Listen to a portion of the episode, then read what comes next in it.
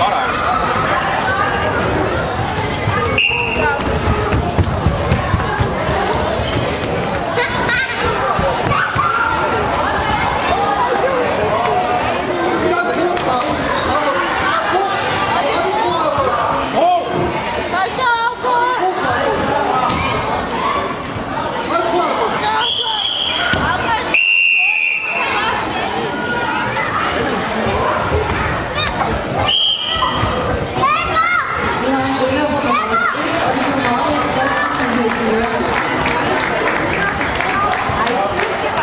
Woman Leslie to make up for the